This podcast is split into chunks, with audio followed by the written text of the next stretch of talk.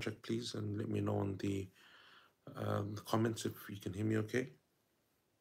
جزاكم الله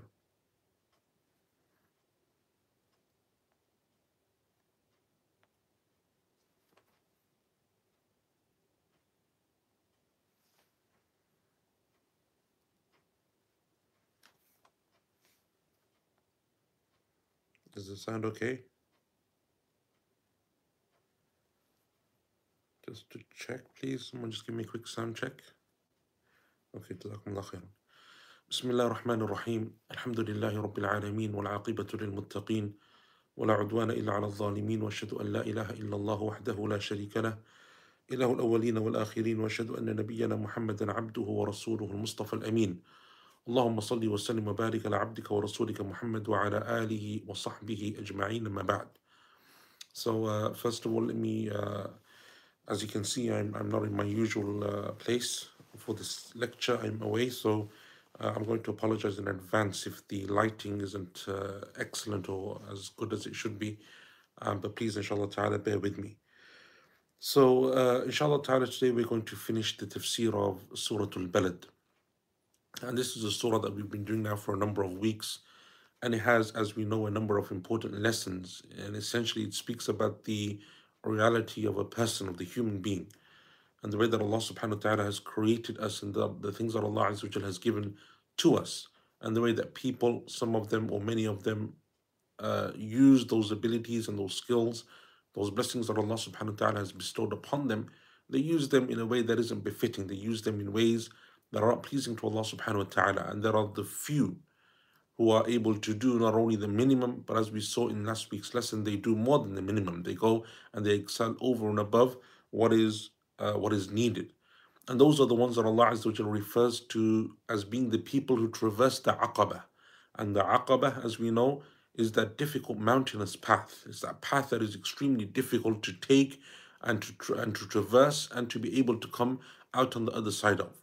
And that's why it is something which is very, uh, very difficult to do. And that's why very few people are able to do it.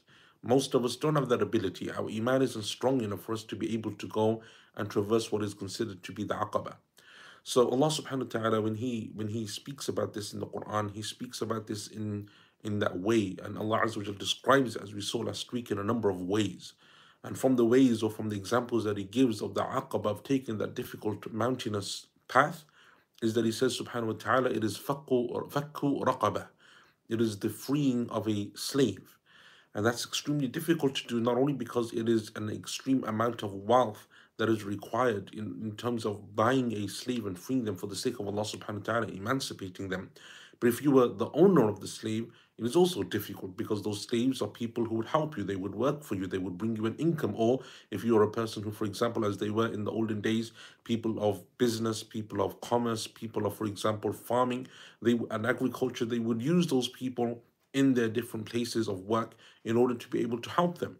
It's essentially a form of labor that is extremely, uh, you know, extremely easy for them to be able to use. So when Allah subhanahu wa ta'ala mentions this in the Quran, he mentions that it is one of the most difficult things to be able to do because of the amount of wealth that it takes and how difficult it is. But Allah subhanahu wa ta'ala praises those people who are able to do so. Allah subhanahu wa ta'ala tells us in the Quran after this verse in Surah Al-Baqarah, gives another example. O the or the one who feeds people on the day of extreme hunger. Right, as we saw last week in the statements of the likes of Qatada rahimahullah, and others, it is a day in which food is needed and wanted and desired because it is so difficult to obtain. When you have a lot of food, it's easy to give some food. When you have a lot of money, it is easy to give some of that money. But when there isn't much money that you have and that no one else has, there's not enough food for you and your family, let alone everyone else, to give sadaqah on that day is extremely difficult. في يوم ذي مسغبة, on a day of extreme prevalent hunger yatiman the maqraba. and then they begin with the people who most people wouldn't really think about. Those people that are closest to you, but that others may uh, overlook or others may ignore or others may not acknowledge, such as the orphan, the orphan who is related to you. And especially in the context, as we know, of the Quraysh and the Arabs of Jahiliyyah, the orphan was usually the one that had very little rights, very few rights, and people didn't really look after them unless they had someone who would stand up for them. And there were those people uh, available as well. There were those people present in that time, as we know. For example, from the story of our Prophet wasallam, his grandfather Abdul Muttalib, and then after him, after Abdul Muttalib, uh, the uncle of the Prophet wasallam, Abu Talib, who was the father of Ali radiallahu anh, he, they were people who stood up for the rights of the Prophet wasallam, and they cared for, cared for him, and they took took him under their wing, so to speak, and they they did what they needed to do. Those people are few. It was very prevalent amongst the Arabs, and there are even a number of hadith when a woman would come, because as we know, the orphan in the Islamic definition is the one whose father passes away. The woman would come with her young children to the Prophet ﷺ complaining that their paternal uncles, the children's uncles, meaning her husband who had passed away, his siblings, his brothers, had essentially taken his wealth, taken his property, taken everything, left nothing behind for the wife who's now the widow and the children who are now orphans. It was very common in the time of the Prophet ﷺ, in the time of Jahiliyyah, in the time of the Quraysh in Mecca and amongst the Arabs generally in the peninsula. Allah subhanahu wa ta'ala therefore focuses on these people because they are the ones who no one really thinks about. O miskinan dha matraba, or the poor person who is extremely poor to the extent, as we know some of the scholars said, that it means that they're literally lying down on the ground or that the dust is touching them. And it's something which is, uh, you know, which is which is kind of mixing with them because of how difficult the situation is. Or as some of the scholars said, it refers to the one who has a great family that depends upon them. They're extremely poor. But there are people who is who is a, it's not a person who's just looking after themselves, but it is a person who has children and dependents, and they don't have enough to be able to provide for them. And any parent will know how difficult that situation would be. It is probably the one one of the most difficult things for a parent to be able to bear that they have a number of children, a number of people depending upon them, and they're unable to provide for them. They're unable to clothe them. They're unable to feed them. They're unable to give them a warm place to live in and shelter and a roof over their heads. It is one of the most difficult things that a person can experience. So these are the aqabat, these are the things that Allah mentions in terms of the things that a person should be uh, should be uh, aspiring towards. The things that one of uh, that each and every single one of us should be looking towards and aspiring towards.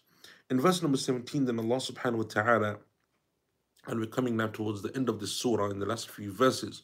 Allah Azza wa says, ثُمَّ كَانَ مِنَ الَّذِينَ آمَنُوا وَتَوَاصَوْا بِالصَّبْرِ وَتَوَاصَوْا بِالْمَرْحَمَةِ And to be one of those who believe and urge one another to steadfastness and compassion.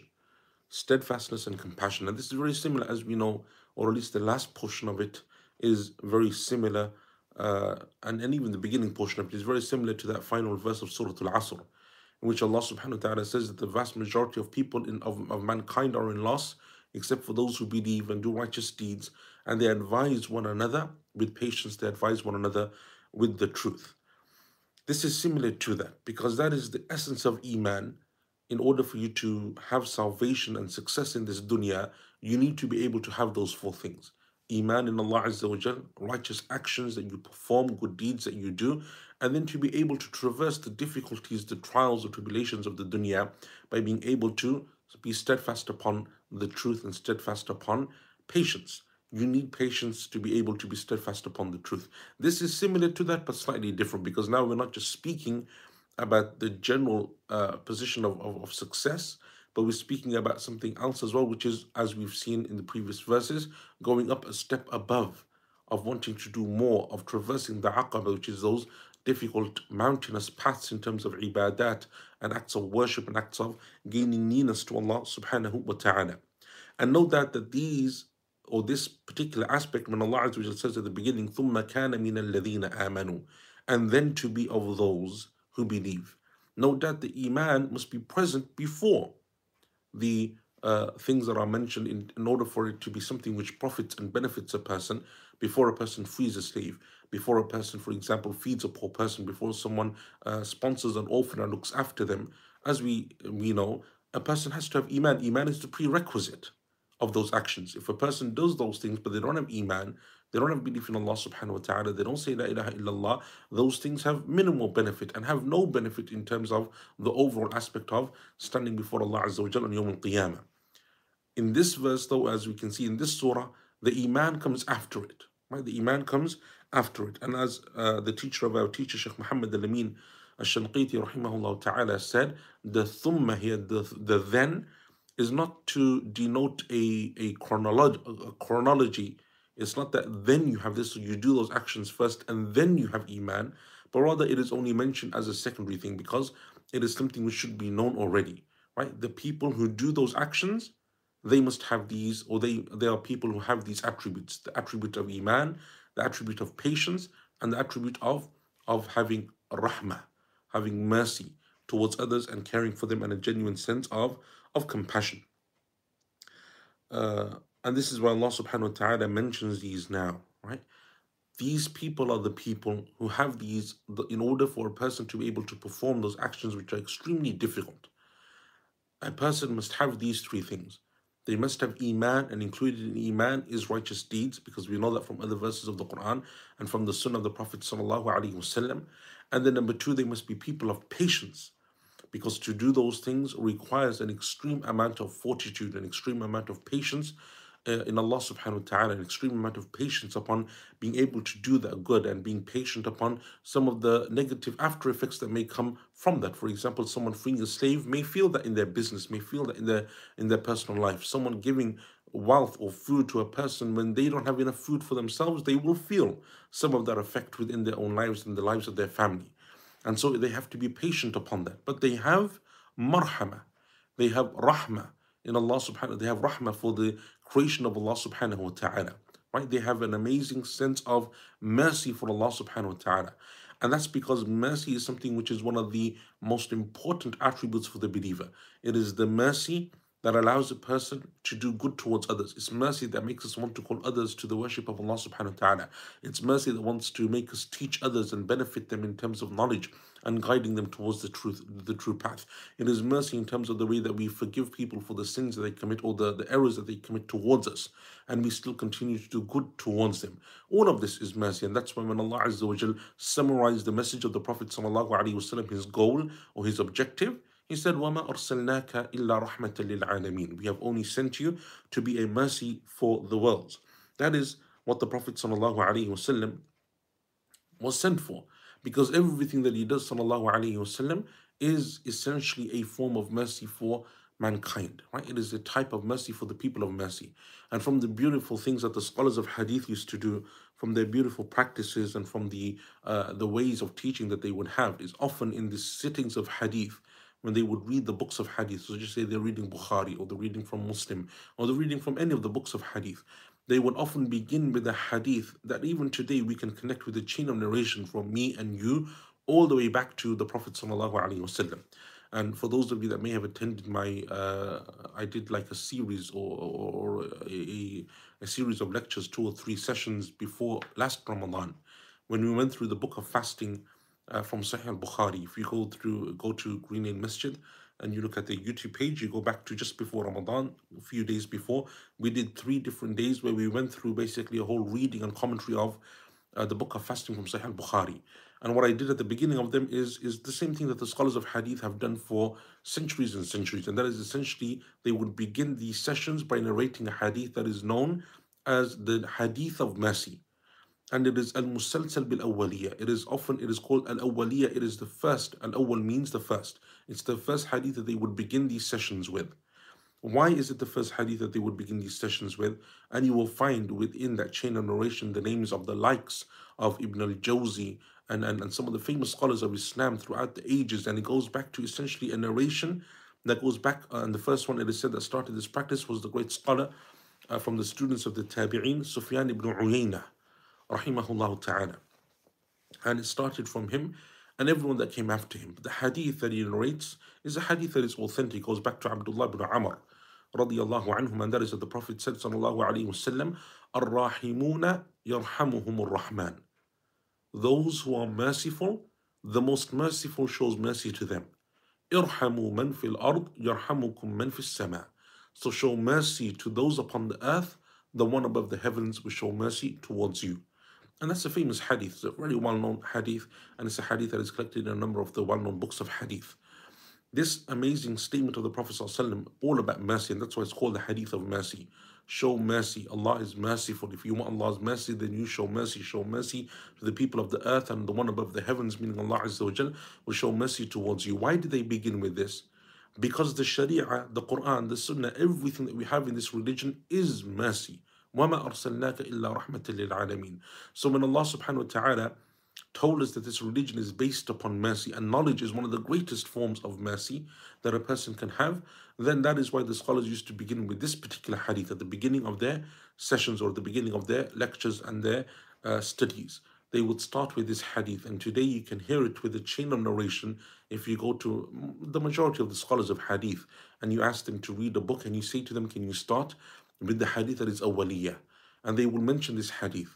Most of them, unfortunately, now don't really mention the full chain of narration. They just mention to you Sufyan ibn Uyayna narrated and just the last the last two or three people to the Prophet the the couple of chains in that link. But you will find a chain from our time today, from from people like me and you, that goes all the way back through our teachers throughout the centuries of Islam, all the way back to Sufyan ibn Uyayna, who um, you know who we're talking about the second century uh, or the third century of Islam when he passed away, rahimahullah ta'ala. So it's something extremely important in our religion, the sense of having mercy.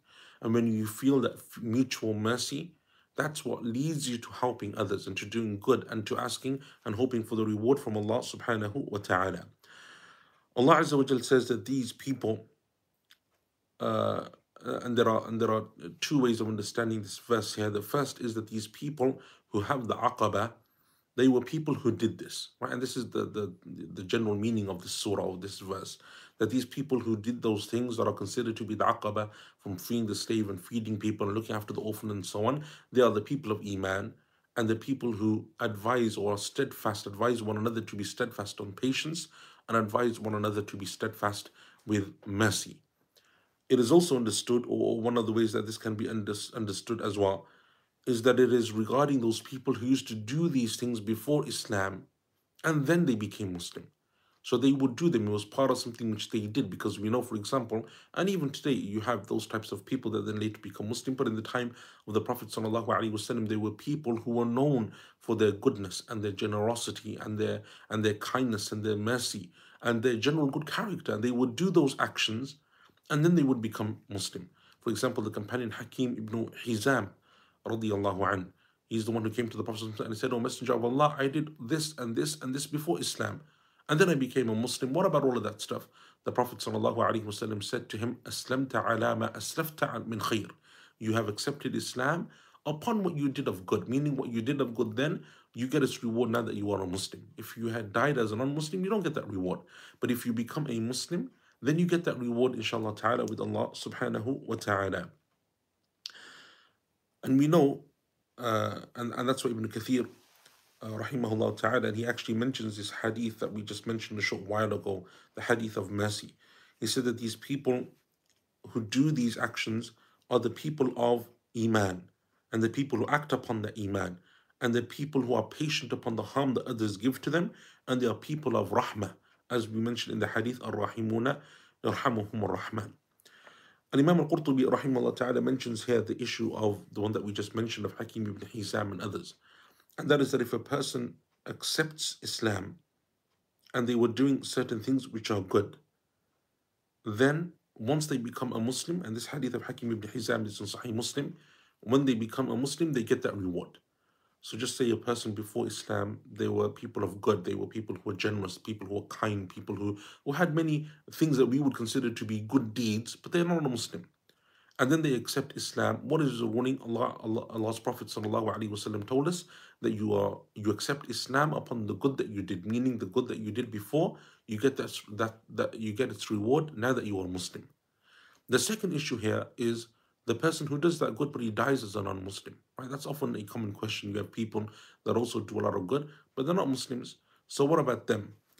In the hadith of Aisha radiallahu anha, also in Sahih Muslim, the Prophet was asked by her about a man by the name of Ibn Jud'an. Ibn Jud'an was a man who, before Islam in Jahiliyyah, was a man who did good. He would join the ties of kinship and he would feed the poor and he would do many things of good, of, of a good nature. He would free slaves and, and many of those things that he would do, uh, she asks the Prophet, O Messenger of Allah, this man Ibn Jud'an, did all of his actions benefit him? Any of those actions, did they benefit him? He said, No, because this person never said once to Allah, Rabbi khati'ati yawm Oh Allah, forgive me for my sins on the day of judgment. This is referring to the benefit that is found in terms of akhirah, the benefit in terms of deeds and reward that a person will benefit from on the day of judgment. However, there is another hadith in which the Prophet ﷺ told us that these people who do good in this life, they get the reward of it in this life. So Allah Azza makes it easy for them. Allah subhanahu wa ta'ala removes from them hardships. Allah subhanahu wa ta'ala removes from them uh, calamities that would have befallen them. Otherwise, Allah Azza maybe gives them wealth or He makes their life comfortable for them. Whatever it is, or He expands their life for them. They live for a longer period of time. All of those things that we that people in this life would consider to be a sign of goodness or a sign of a means of ease and so on, they are given their reward in this life. So Allah subhanahu wa ta'ala is, as we know, just and Allah Azza wa doesn't oppress anyone. If a person does good in this life, even if they're not Muslim, they get the share of their reward in this dunya. But in terms of the ultimate reward, and that's why the Sharia focuses on this aspect first and foremost, because that is the most important thing. That is what we actually aim for as, as Muslims.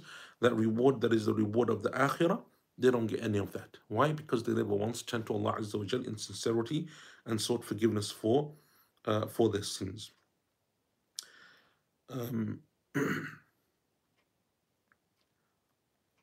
that's why uh, and that's why Allah subhanahu wa ta'ala in the Quran he tells us the story of, of many of those people and some of them had good in them Abu, Abu Talib did good and he's one of the few people that, that is an exception to that rule in the sense that he will have some benefit in the akhirah. The usual rule is that they don't get any benefit in the akhirah. But Abu Talib is from amongst those people who will be an exception to that rule. But the general rule is that they don't benefit from those actions in the akhirah. In verse number 18, then Allah subhanahu wa ta'ala goes on now to speak about those people. These are the people who did that good, who have iman, who showed steadfastness and patience, who who showed steadfastness upon being merciful and advising one another to be merciful. The Prophet uh, Allah subhanahu wa ta'ala then says in verse number 18, Ulaika ashabul maymana. Those who do this will be on the right hand side. Now we know in the Sharia that Allah subhanahu wa ta'ala in the Quran, Allah Azza wa often refers to the people of the right hand side or the people of Jannah as being the people of the right hand side. Allah Azza wa sometimes calls them Ashabul Yameen, the people of the right, as He does here. Maymana has similar meaning that you are on the right hand side. Or Allah subhanahu wa ta'ala mentions that they will receive their record of deeds in the right in their right hand. Right? And so, وَمَّا مَنْ أُوتِيَ كِتَابَهُ بِيَمِينِهِ فَسَوْفَ يُحَاسَبُ حِسَابًا يَسِيرًا The one who's given their record of good deeds in their right hand, then they will have an easy accounting. Allah subhanahu wa ta'ala refers to the word yameen. From the meanings of the word yameen, or maymana, which essentially is, is yameen, from the meanings of the word yameen is blessing.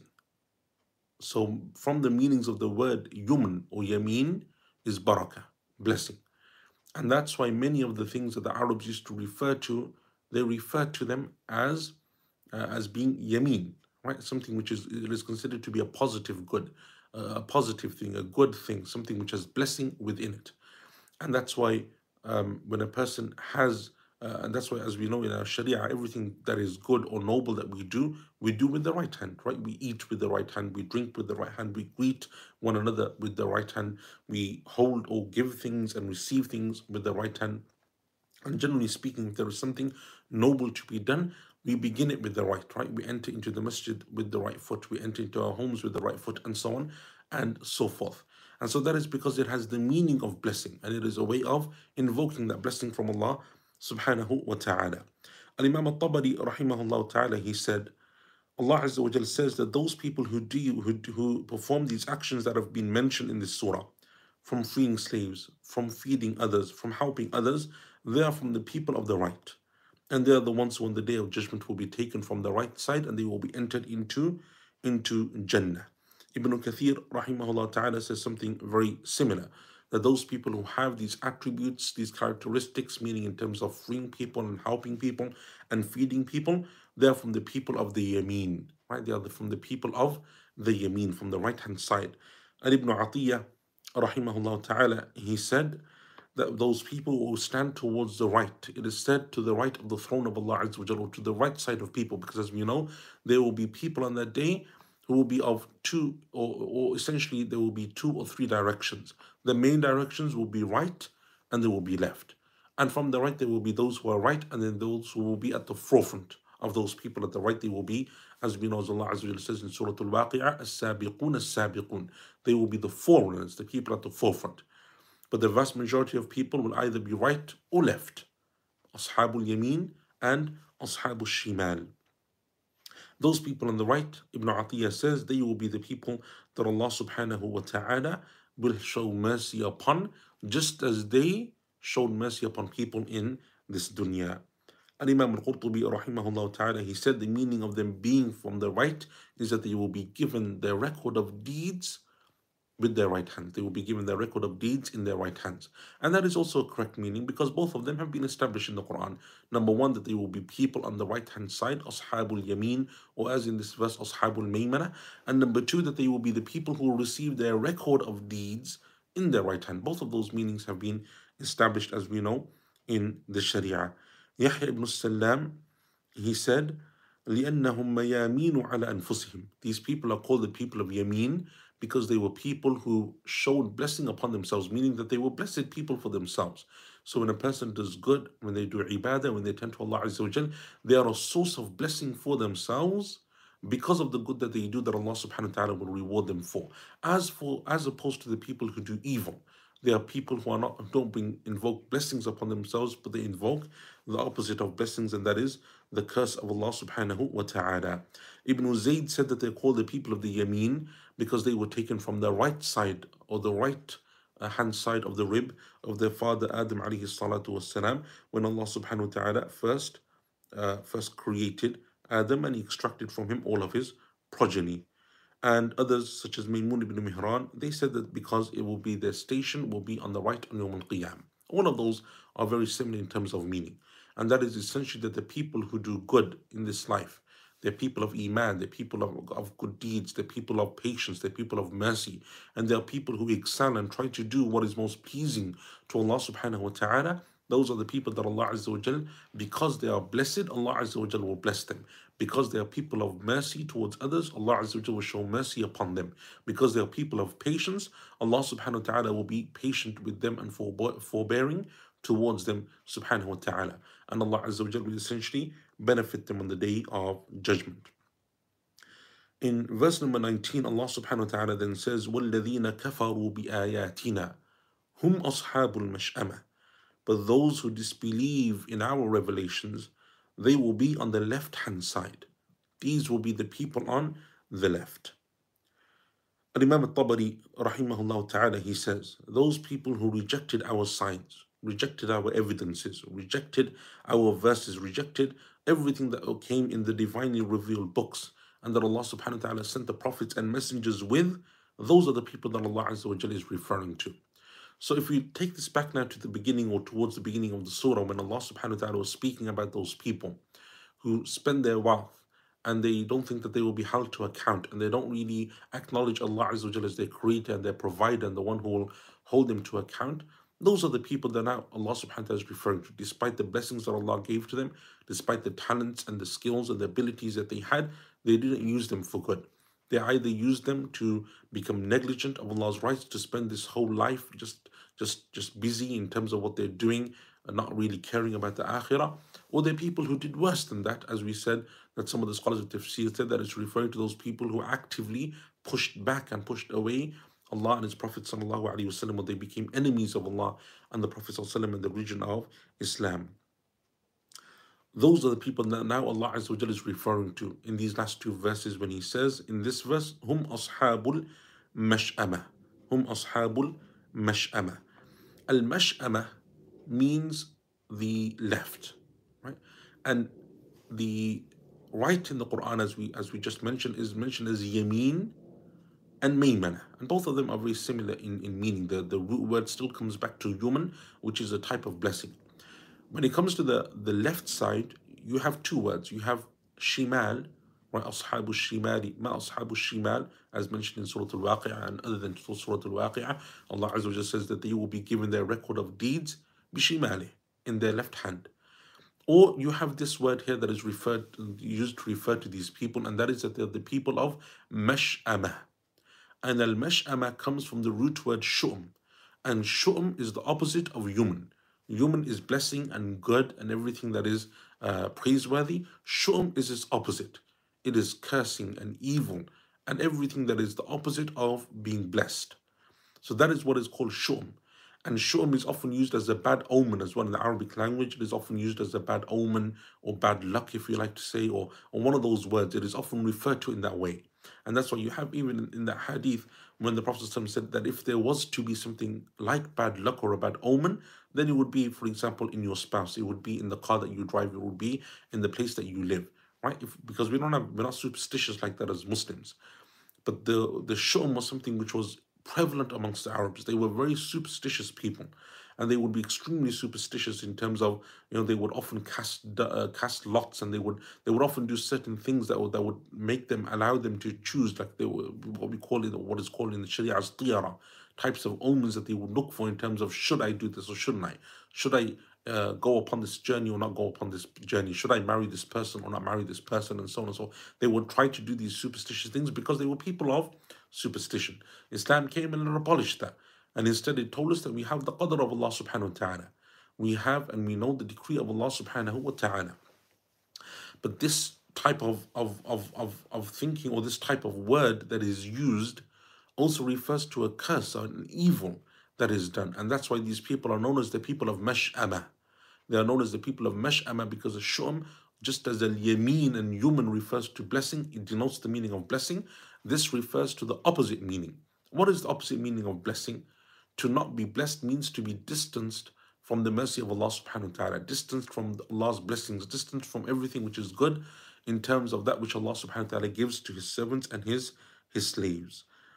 And that's why these people are known as the people of Mash'ama, because they didn't do anything to bless themselves, to bless their lives, to bless their offspring, to bless their time in the dunya, but rather what they did was that they did the opposite of that. Everything that they do and everything that they attain and everything therefore that they will be uh, punished for in terms of the consequence that they will receive when they are held to account on Yom Al-Qiyamah, all of that is because of the evil that they brought upon themselves.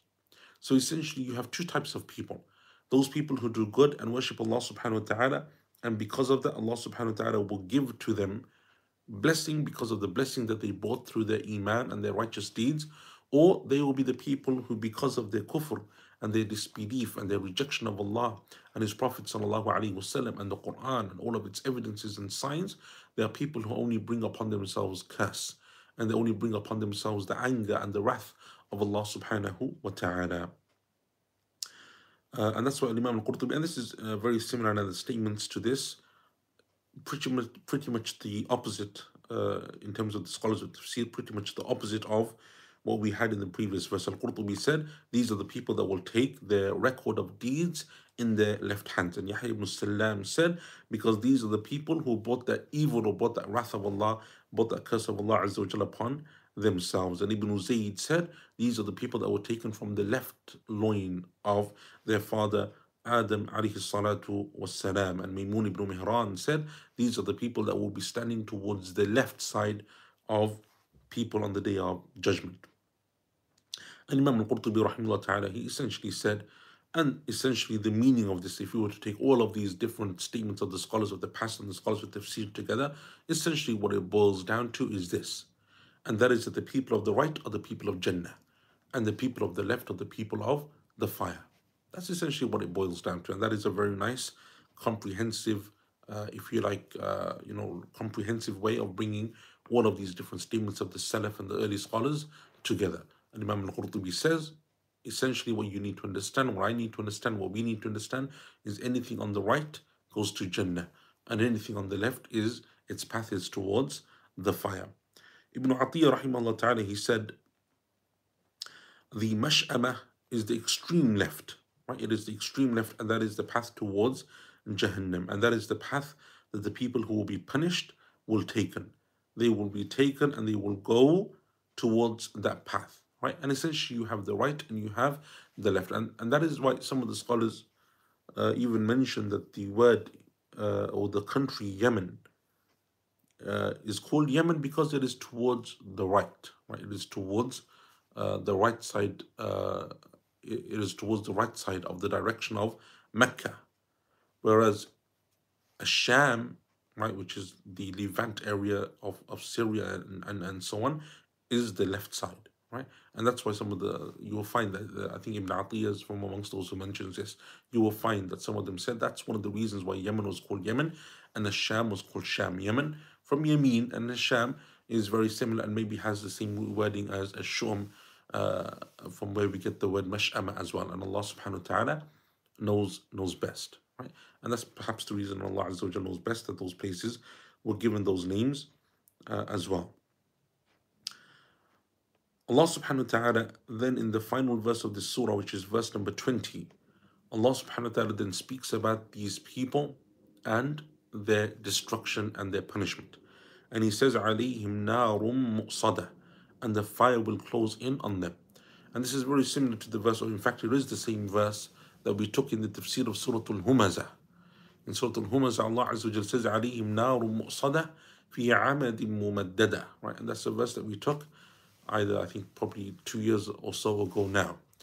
And that's in Surah Al-Humazah. Surah Al-Humazah has the additional verse at the end, في عَمَدٍ مُمَدَّدَةٌ Whereas in Surah Al-Balad, the ending of the surah is with this verse, عَلَيْهِمْ نَارٌ مُؤْصَدَةٌ and similar to what we mentioned before, and I'm not going to go through the whole uh, detail of this again because that's something which we already covered previously. And if you want, you can go back to that, inshallah ta'ala, and you can look towards the tafsir of Surah Al-Humazah. It is still available in terms of the videos, in terms of the, uh, you know, in terms of the um, the transcribed notes and so on. Uh, we spoke about that at some length at that time. But essentially, what most of the scholars were of the position is that the word mu'sada when Allah Azza wa says, alayhim naru mu'sada, the word mu'sada means mutbaqa, that it is something which will conceal them, uh, something which will seal them, and something which will enclose upon them. It is something which surrounds them from every direction, that there is no escape from it. And that's why when a person, for example, is in some difficulty or in some type of, of punishment, usually there is some direction or some way that they can find some air or some type of, of thing to be able to go out from or some type of respite. The nar of Allah Azza wa Jal, all of it is fire. Beneath it is fire. To the right and to the left and in front and behind and above, all of it is from uh, is the punishment of Allah subhanahu wa ta'ala. And that's why that fire is unlike anything that a person will know. Uh, and, that, and that is the same statement, uh, this meaning that it is something which encloses them, something which seals them, and something which surrounds them from every direction. It is the statement of the likes of Ibn Abbas, radiallahu anhuma, and Mujahid, and Qatada, and Qatada, and Al-Dhahak. And Imam Tabari, rahimahullah ta'ala, mentions this in his tafsir as being the meaning of the word mu'sada. So, inshallah ta'ala, we're going to conclude um, very shortly. So, if you have any questions or anything, please feel free to ask them. But what I want you to do in conclusion uh, to this particular tafsir is to mention the summary that is given by Ibn al-Qayyim, rahimahullah ta'ala, which is a beautiful summary of, of this surah.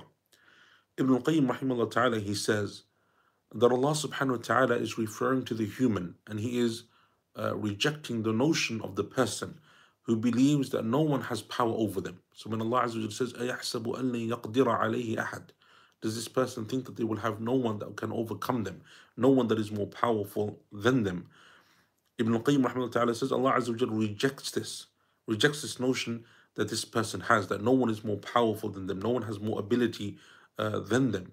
And he says, and the proof of this is within the person themselves, that when a person looks into themselves, they know their inherent weakness you become ill, you become old, you become frail, you become fragile. So many things happen to a person throughout the course of their life that allows them to see their own inherent weakness, that they themselves are so weak and so feeble. And so, how then can this person think that nothing is more powerful than them, nothing has power over them, when they can see within themselves the inherent weaknesses that they have? And similar to it, Allah subhanahu wa ta'ala says, uh, Ibn Qayyim rahimahullah ta'ala says that when Allah Azza wa says concerning this person that they are spending their wealth, يَقُولُ أَهْلَكْتُ مَالًا لُبَدًا I have spent a great deal of wealth. Right, and we said before that Ibn Qayyim rahimahullah ta'ala was of the position that is referring to a general spending of wealth in terms of just wasting it in negligence and heedlessness and turning away from Allah subhanahu wa ta'ala. He says, doesn't this person realize that they could have used that same wealth in terms of bringing themselves closer to Allah subhanahu wa ta'ala rather than spending it in their desires and filling their wants and their pleasures. They could have spent it in something which was pleasing to Allah subhanahu wa ta'ala. And Allah Azza wa Jal then also rejects this notion, he goes on to say, by saying, أَيَحْسَبُ أَن يَرَهُ أَحَدٌ Does this person not believe or not think that anyone is watching them, that they will hold them to account? And he says, Rahimahullah ta'ala, and Allah Azza wa Jal mentions the proof for this as well. أَلَمْ نَجْعَلْ لَهُ عَيْنَيْنِ If a person can see, then surely the one who gave them the ability to see can see them. And if a person can speak and has lips and a tongue, then surely the one who allowed them to speak and gave them that lips and tongue will hold them to account and make them answer for their deeds and for their actions in this life. And the one who gave them the choice of the najdain of the two paths of either choosing truth or falsehood or good or bad or righteousness and evil, then surely he will hold them to account for the choice that they make and ask them to answer for the choice that they make, whichever choice it is that they made.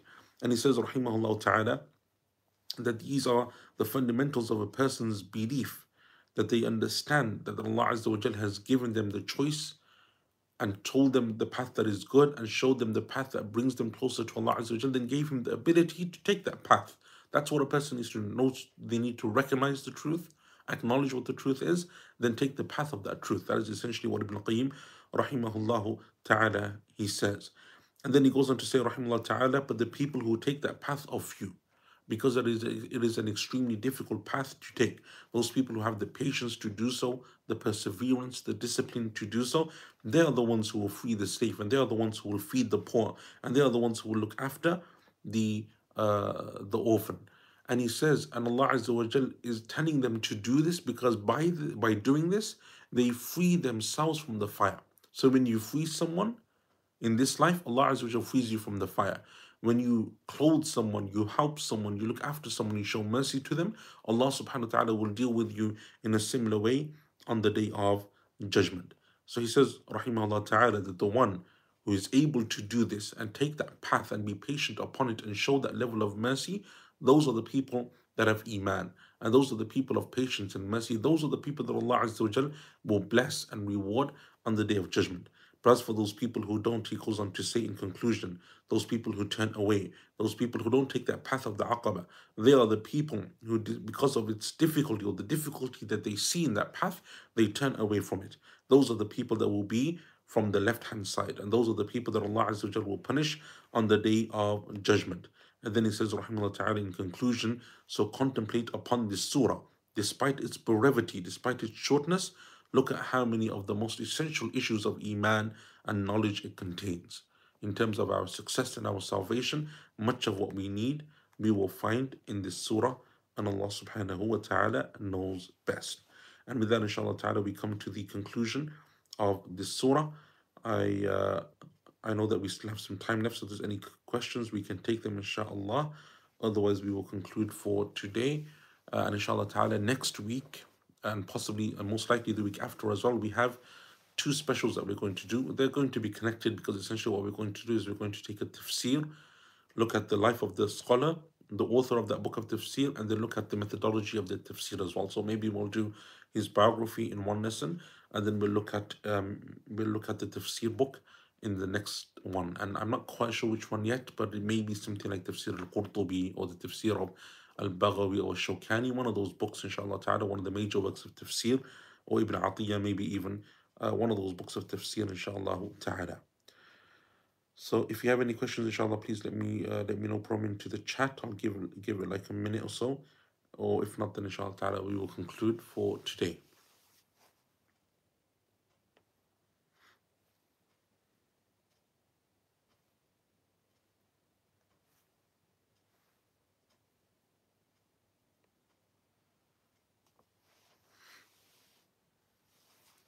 Inshallah. And if you have any um, uh, any particular uh, you know you have like any particular suggestions in terms of the book of tafsir, I'm leaning towards one of the major ones, as I said, something like Al Qurtubi or something like uh, you know something like one of those. Um, but if, for example, you uh, think that you'd or you want to give a suggestion for something else, inshallah, please put that onto our chat group that we have on Telegram, inshallah, and I will look into that as well. Even if it's not for this week, then maybe inshallah ta'ala, or next week rather, then maybe inshallah for uh, another week, bi'idhnillahi ta'ala. Okay, so inshallah ta'ala, with that, we're going to conclude. Barakallahu fikum. وصلى على نبينا محمد وعلى آله وصحبه أجمعين والسلام عليكم ورحمة الله وبركاته